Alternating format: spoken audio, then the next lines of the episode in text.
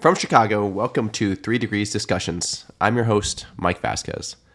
This is a podcast devoted to the stories behind the innovators, entrepreneurs, and leaders in the 3D printing industry.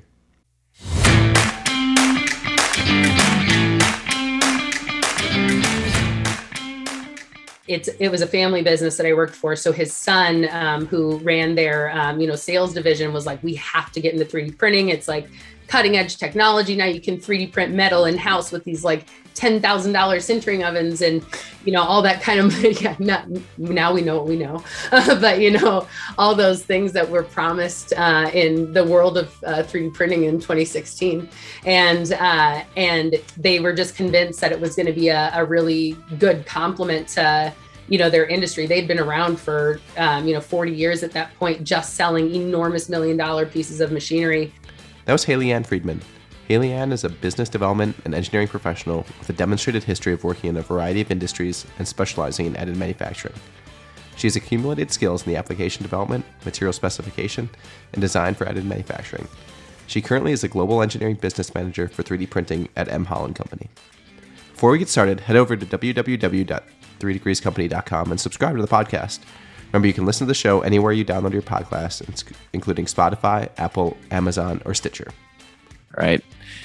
Haley Ann, thank you so much for joining the episode today. I'm excited for the conversation. Um, I like to start with all my guests and kind of getting down to the roots of of kind of where you started. So, kind of um, maybe as a, a short intro, where'd you grow up? Kind of where are you from, and and how did you get kind of on the path towards getting involved in the 3D printing space? Yeah. Well, first of all, thank you for having me. Um, but um, so I actually grew up in Sacramento, California, uh, where there's not a ton of manufacturing that doesn't have anything to do with wine or almonds. Uh, and so I actually didn't have any exposure to industrial manufacturing growing up. My mom was a teacher. Uh, well, is a teacher. Uh, my dad uh, works for a bread company, uh, and so it was never really presented as an option, uh, you know, for me. So everyone was always telling me to go into medical device sales or you know anything that had to do with medical because uh, you know california um, and uh, after you know i had kind of dabbled in a couple different industries and wasn't really finding a place where i fit uh, and so I very, very randomly, I was like, you know what, I'm going to go work for an animal shelter and I'm going to, you know, try and work with, you know, I love animals. So I'm going to go work with an animal shelter. And I ended up getting a job with a, a no cost uh, spay and neuter clinic that took me out to Wisconsin, uh, like northern Wisconsin, like middle of nowhere, Northwoods, Wisconsin. And uh, I was like, sure, I'll do this for a year. Why not? Uh, you know, but you can only work for a nonprofit for so long before you have to pay for your bills. Uh, and so I decided to look into something, um, you know, else and got into optical lens manufacturing, which is very boring, uh, like very, very boring, but very lucrative because people need to see. Uh, and so, you know, that was kind of my reentry into just medical slash general manufacturing. And I really loved the capital equipment portion of that. Um, I really liked working with the people who were, you know, your blue collar uh, manufacturing people. Uh, and so everyone kept telling me, you got to go into industrial tool sales or, you know, something in, in that regard. So um, I was looking at a, a, job that was at a, um, one of the larger uh, industrial machine tool importers in Pewaukee, Wisconsin. Uh, they do OKK and HNK um, smart machine tools. And uh, he called me in for the interview, and this guy could not have been more stereotypically uh, like machine tool guy. His name was Dick, and he was like, you know, can you come in right now for an interview? I was like, sure, I'll be there in 10 minutes. You know, uh, so I showed up, and you know, he's basically yelling at me for the whole interview, and he's like, my son told me to buy these 3D printers or mark Markforged printers. I don't know anything about them. I don't want to know anything about them. You can figure them out. Uh, you can run the department and I was like, oh, sure. How hard can it be? And it was like super hard because I had no idea what I was doing. Uh, but I, you know, I found them so interesting, so like very quickly because I'm like I'm a maker at heart. I've always been into whatever I can make. Uh, and so I taught myself to design. I took apart the printers like a million times and like completely fell in love. And then my second week on the job, I bought my first 3D printer. Now I have nine and like no other hobbies. Uh, and all I do is 3D print. Um, but I like completely fell in love with the industry and I fell in love with uh, the people who need to use it too, like industrial machine tool, um, you know, injection molders, like those are my people. Uh, and so I, I completely fell in love. And so I've been here now for um, just over five years and I couldn't imagine working anywhere else. So very unconventional path, but you know, I also don't really know anyone who got into 3D printing on purpose. so, uh, you know, I think a lot of us in the industry ended up uh, on a, a weird path like that.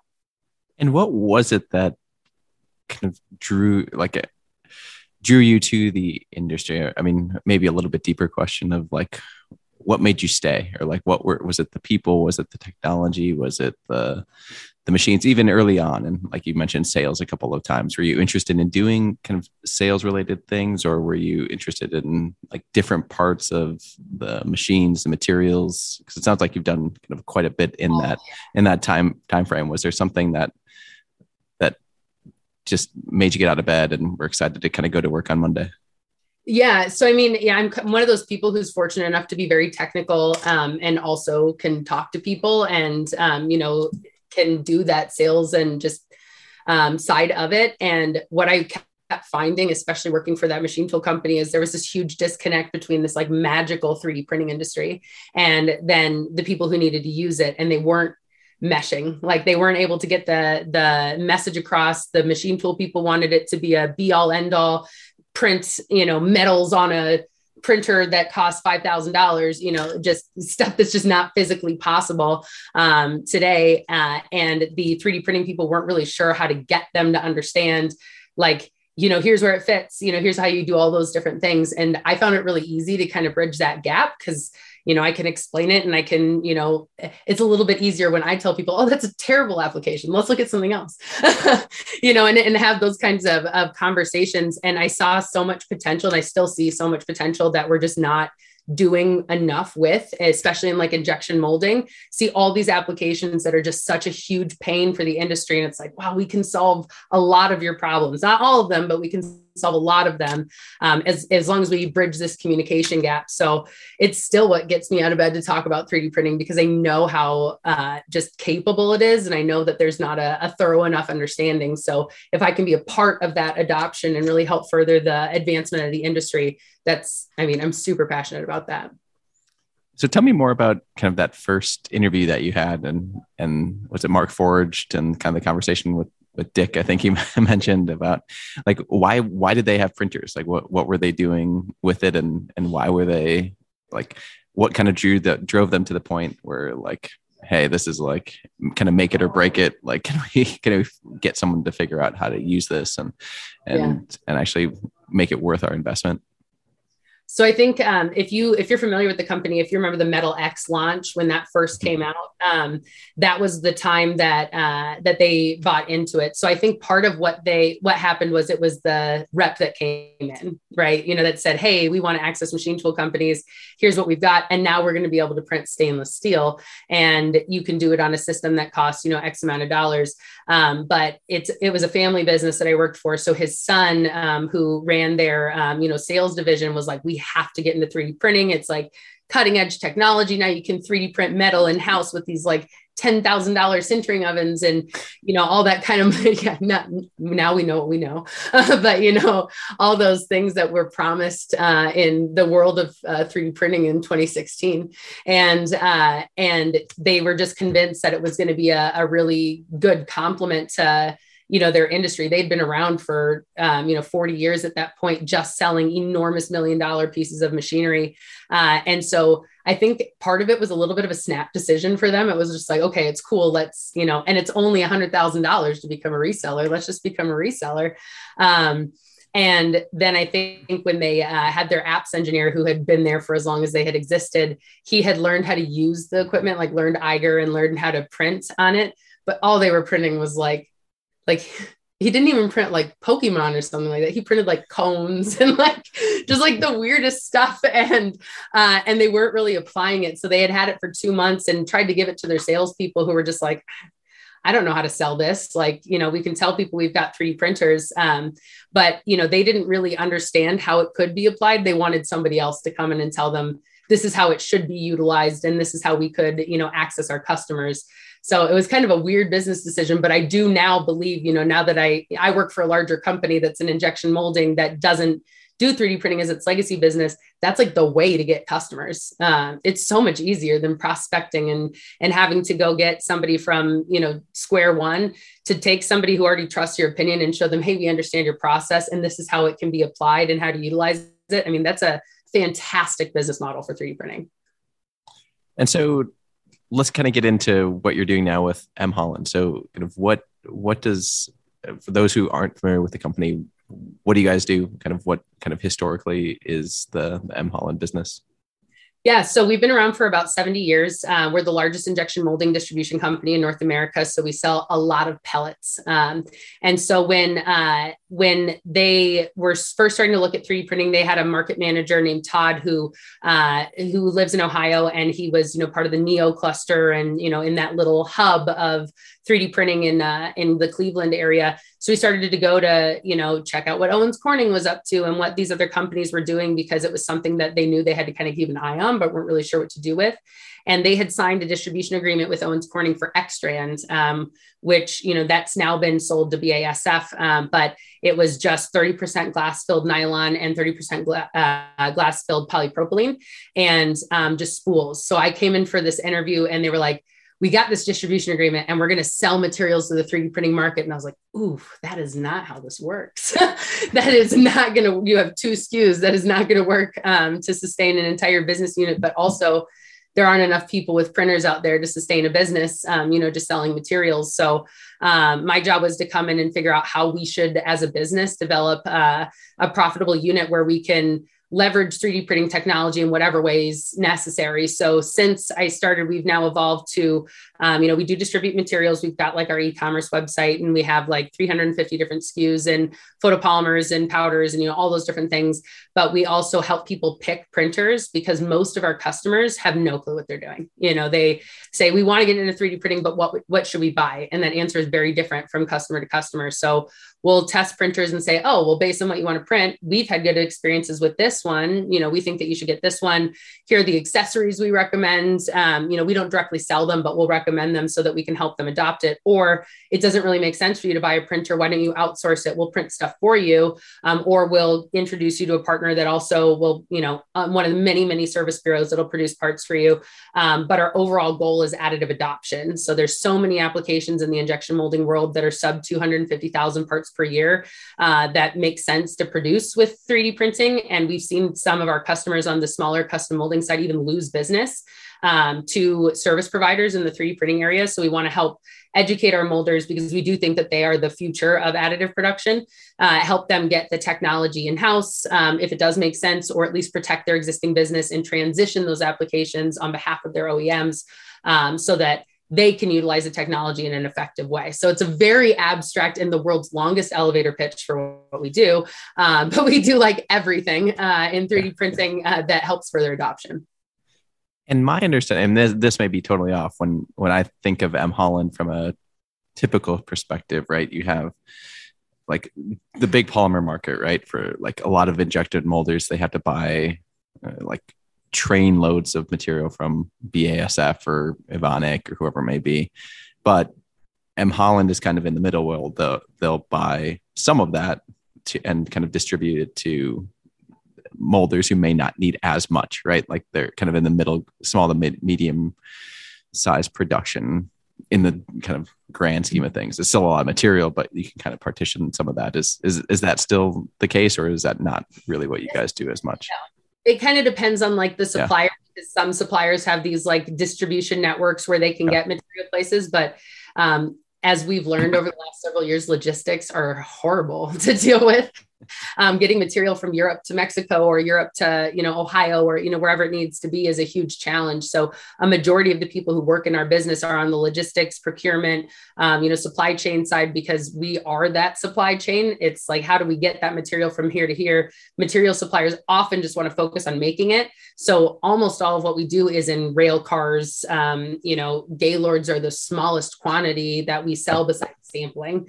Um, you know, so we'll deal. We have even a, a business unit that only deals with um, like resale of commodity resins, where their sales are like 20 rail cars in a transaction, just like stupid amounts of plastic, um, which also made it really difficult when I was coming in and I'm like, we're going to sell a spool and it's right, measured right. in kgs and it's eaches and we're going to ship it via UPS. um, yeah, how, but, how, did that, how did that go? I mean, like, cause it's a different model, right? Like you, you could essentially buy this on Amazon if you wanted for 50 yeah. bucks, right? Like that's not necessarily like you, you don't need a PO, you need a credit card versus versus some of the conventional way that some of this material is sold.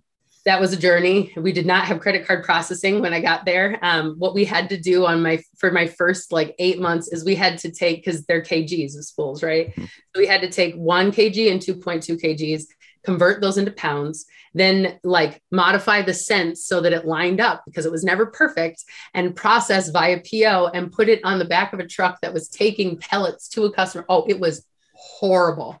It could not have been worse.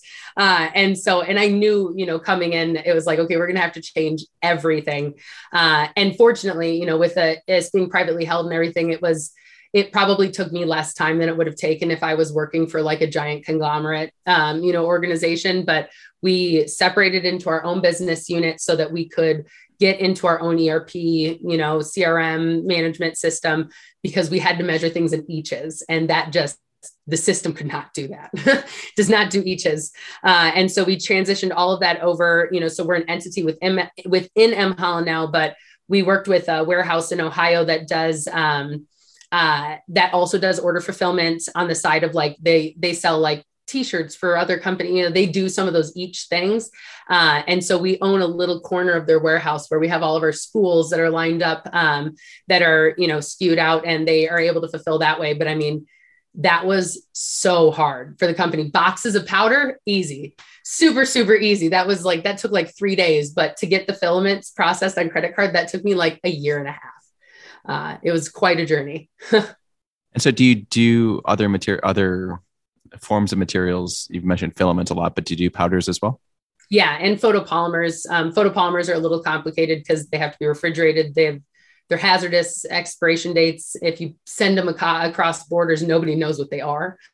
Um, and so they just look like you know bottles of something dangerous. Um, so those are you know those are a special challenge. But the boxes of powder are a lot easier because they are they're big um, and you know they're a little bit easier for us with our distribution network so we can host them and we've got like 65 warehousing locations we can host them in other places besides ohio so thank goodness it makes it a little bit easier and so is that like powder for SLS, like nylon 11, nylon 12?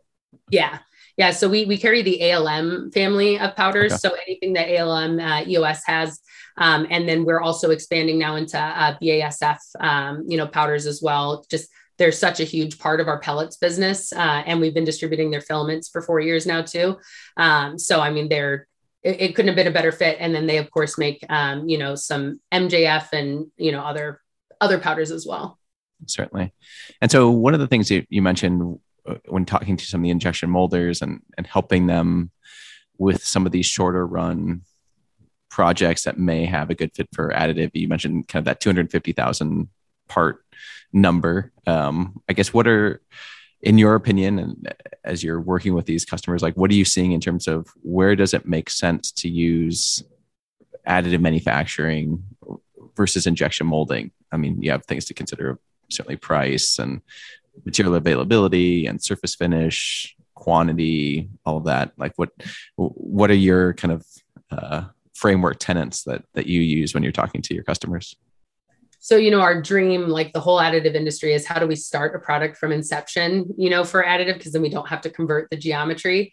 Um, you know so we at least put that idea out there but that is a much bigger conversation like how do we completely change the way that your design engineers and your product development experts develop a product? Um, you know so there is that piece but where i've seen the most success um, especially in the last couple of years is you know you walk into some of these mid-sized molders they've got rooms and warehouses full of old nasty molds that are rusty and gross and like they have to hang on to them contractually for a million years uh, so i was at a, uh, one of my first customers post-pandemic uh, and I because I had forgotten how big of a problem it was because you don't see it. And they had probably like a thousand different products that they had to hang on to these molds for. And they had little plastic baggies with like five parts in them, you know, just in case the OEM said we need 10, um, you know, of something or, you know, whatever it was.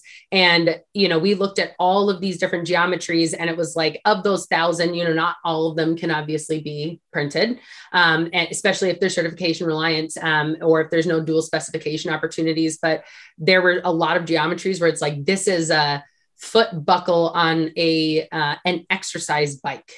And so there's no reason we need to hang on to a $40000 tool uh, for seven years when on year six day 364 they're going to come in and say we need 10 uh, and that's just an insane cost. They have to rebuild that tool. Uh, so huge opportunities there for just you know manufacturing the stuff that you know they only need a couple thousand or a couple dozen or whatever it is. Um, and that's so much business. Like you know when when we looked at that from a business perspective at first it was like oh but then that's only a couple dozen parts. No like that's like hundreds of thousands of parts per plant that end up getting produced but of variable geometries which is the dream. Like that's the it's like a larger scale of the invisalign model you know all these different geometries and it, it only makes sense. Um, so that's where we've seen a lot of the success, uh, just because that is such a huge pain point. And, you know, the manufacturing of tools in general for injection molding is just such a high, a high costing point, but then labor too. You know, you can't get skilled labor right now. You lose an operator, you're out an operator for six months. Um, so if you're able to either outsource that without having to invest too much in, you know, anything else that makes a huge, huge difference. Um, but of course, then we at least have an easier conversation about how do we design this product for the future. Uh, you know, the next time we have to design a product, let's dual spec in a material so that when a polypropylene plant blows up and explodes and we can't get it for four months, we can easily step in and you know produce this with 3d printing without skipping a beat or you know do all those other things that 3d printing is able to help with and how much of your job is the maybe like the qualification part, right? Like there's some convincing of people oh. to to switch, whether that's a mechanical property issue, how long is it going to last? Um, will my customer accept it? Can I get it at different colors? Like, w- what are some of the considerations you see on a day to day basis to get over that kind of activation energy to to go down that direction? Yeah. So the way that I built our group was, you know, and and it came from my technical background and understanding that this is not a sale that somebody who's just a salesperson can come in and sell 3D. Like it just doesn't work. You have to understand all the nuances and you have to be able to answer the weirdest questions uh, and answer them like right now. uh, and so our group is built on all engineering, um, you know, people. Uh, and anybody who we have brought in who is not technical it's like the expectation is you're going to learn to be technical and you're going to learn really quickly um, because you have to. So we've got um, a material science engineer who does um, material matches and you know we'll do the side of okay we have to look at this application. What does it have to be produced with? If it's a PC PBT, is it possible that we can only use a PBT and use a blue card certified PBT or get the blue card certification and then further that application? It's such a big conversation because selling the idea of 3D printing is what we're all selling. It's how do we actually do this entire process? You can't just say, oh, we've got materials, good luck. um, you know, so we've got a design engineer on staff, um, we've got applications engineers on staff, and all of us, I mean, at the end of the day, we're all applications engineers. We all have to look at geometries and say, this doesn't make sense. And then we have to look at the ROI aspect of it too of, okay, well, how much are you currently paying for all these elements on the injection molding side? How much is this going to cost outright for you to produce in house or, you know, outsource? That's like I'd probably say that's like 85% of what we do. 15% is, you know, looking at all the other solutions and, you know, constantly researching the rest of the industry, but it's it's all evaluation, all qualification and then, you know, trying to convert and match as best we can. And so with that, I mean, a lot of injection, or uh, my sense, having seen a lot of factory tours and been on site with manufacturers, that the adoption of new technology, whether it's 3D printing or not, is is a big step, right? Like today, you probably don't have operators of your existing equipment, so bringing in new machines that you have to get new operators for is, or train different people for is is a big challenge. So, how much are you seeing in terms of like, hey, we see this part it's a good opportunity for you to use 3D printing. One path is to go buy the printer and do it yourself. The other path is finding a service bureau to do it. You're going to pay a markup, but then you don't own the, own the equipment. If it's a one off, then you don't have to worry about it. They'll handle all the design and printing and some of the quality stuff. Um, where's kind of that balance um, today? So a lot of the powder bed fusion, we end up, you know, recommending people go outsourcing because they're huge and, you know, they are a lot more difficult to run than I think people think. Um, and so we actually developed what's called the transparent data program. And so we worked on this with one of our outsourcing partners who, you know, we've been working with since the very beginning. Uh, and they were saying, you know, we we need to figure out how we can just get more of these production jobs. And we're like, well, if we could give people the data you know the data that says here's how much the material costs even like showing them what the markup is because they don't care. They're happy to pay a markup like they're in that same business. They understand the business model. You know they're not going to say no give me you know whatever. But to show them okay this is how much you're going to pay for material. Here's how much you're you're on average going to pay your operator. Here's how many hours the operator had to spend um, in doing this um, you know showing them on the on the powder bed fusion side that's where it's most popular. Um, that has helped most of them understand that it is not a good idea to buy a, a, a, powder bed fusion printer tomorrow. You need like six to 12 months to qualify and make sure that you've got enough applications um, to justify that because you do need a dedicated operator uh, and then you need a backup in case that operator gets hit by a bus. You know you like you absolutely need um, you know an infrastructure that's lasting and, and supportive to make that work. Um, and so that's been a lot easier of a conversation because you know of course i believe as a super 3d printing nerd with a million of my own printers that everyone's got applications to justify purchases of printers. But on powder bed fusion side it's just that that initial entry point of $150,000 for the cheapest machine that's reliable in an industrial setting is a lot. That is a lot, a lot. That's a capital purchase. Um, it's a little easier to put an Ultimaker on your credit card. Uh, you know, so the Ultimakers, you know, photopolymer machines, those are easy, easy conversations because if I've got enough applications for seven FDM printers and two photopolymer printers at my house, you've got enough applications for one Ultimaker in your plant. You just do, um, you know, and so that's a really, really easy conversation. And they're even if they print stupid stuff, I tell them let your engineers print all the Pokemon they want, because at least they're going to learn how to use it, and then you're going to come back and see all the areas that you know you can actually apply it. Um, but using that transparent data program was a huge, huge step because we weren't getting effective conversions on powder bed fusion because it was like, yes, it's going to be great. The material properties match, the surface finish is great, and we can dye it and we can do all these amazing things and it's going to match. And they're like, okay, but we only have this one job.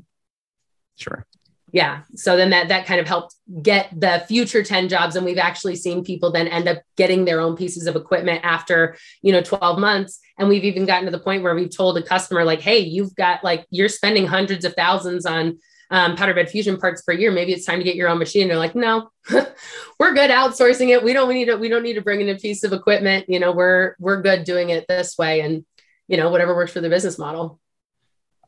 How much these days do you hear the about kind of the idea of sustainability within additive. Is that a, a topic that people are interested in? I mean, I think you can justify it from a couple different options, and mm-hmm. like whether the material is sourced sustainably or recycled, or using just less material than you would injection molding or something like that. Is is that something that customers are interested in these days?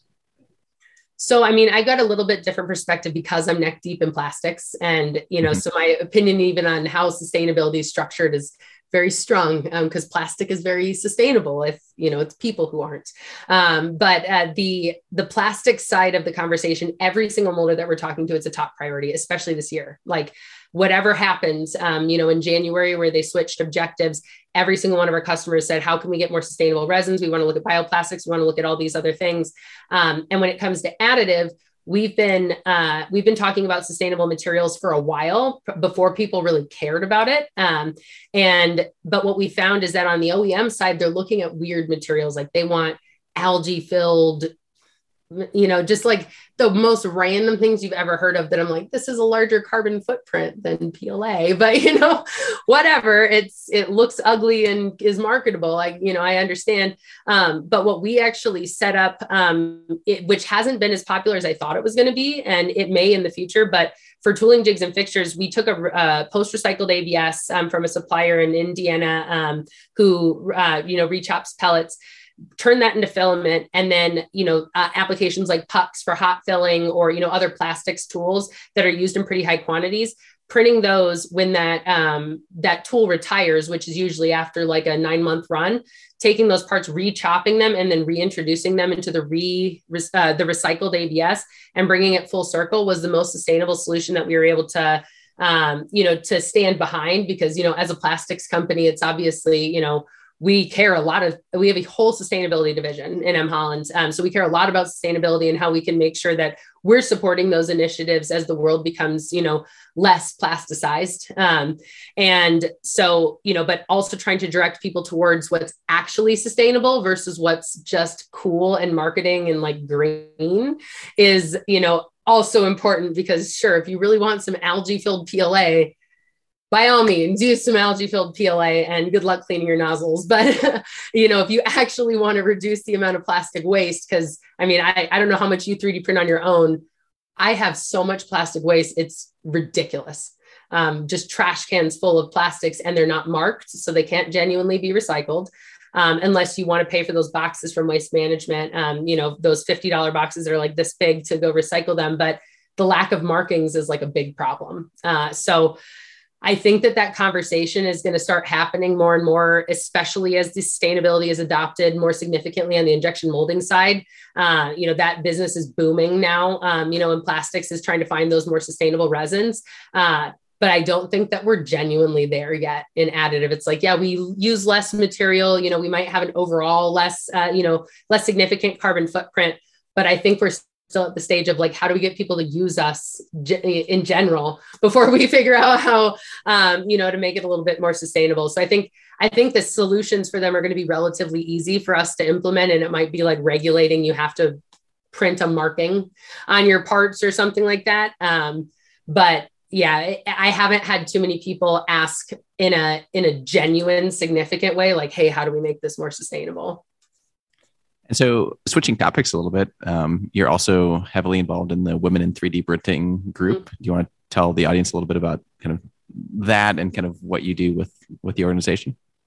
Yeah, so um, I'm involved in uh, in Women in 3D Printing. I'm the national chair. So I joined originally as the ambassador for Chicago, um, and there's not a ton of 3D printing in Chicago. There's like five companies, uh, and so we were a reasonably small group. Our first event was like five people and it was mostly men.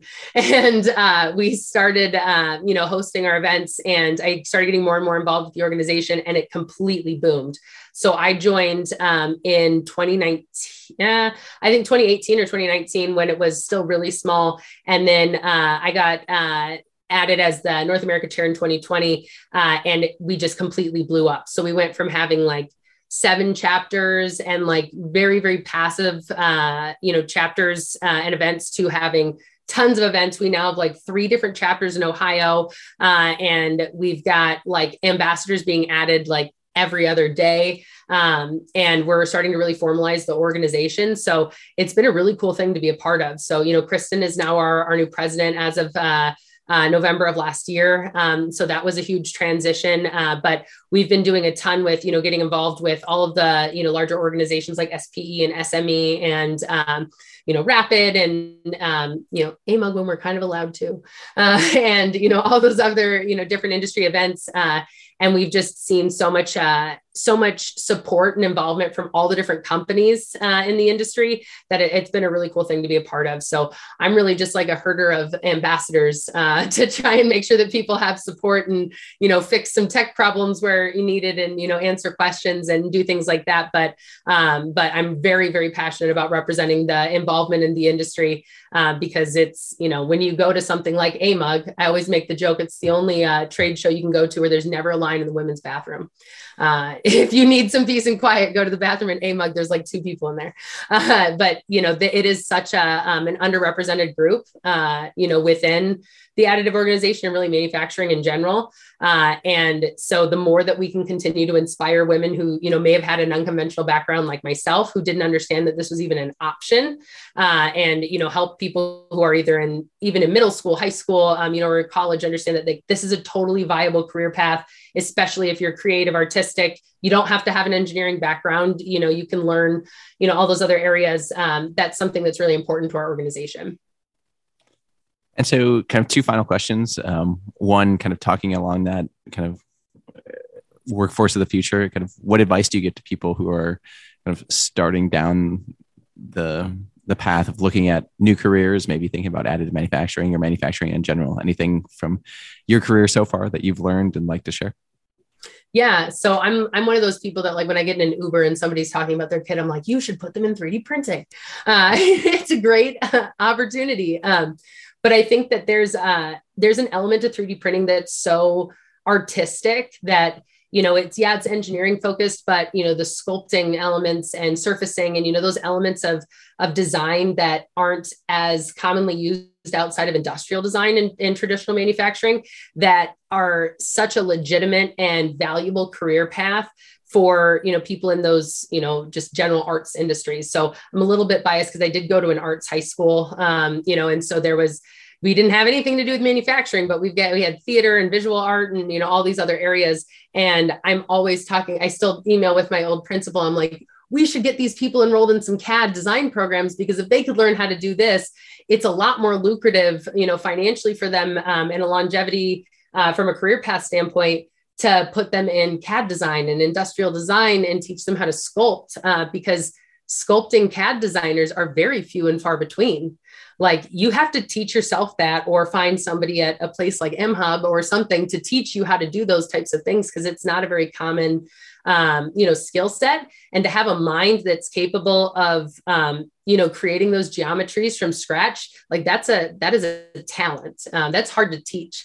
Uh, so i you know anybody who's able to do something in the creative realm you know like i was a maker from the start so that's why i was able to really pick it up quite quickly. Uh, i think that that's kind of an underserved area where we should start looking at talent you know not just oh what mit grads can we try and recruit into 3d printing? Like no let's go look at um, you know the trade schools and you know the high schools that have arts programs and try and encourage those people to consider this path uh, because it can be so lucrative and it's so very, very, very needed.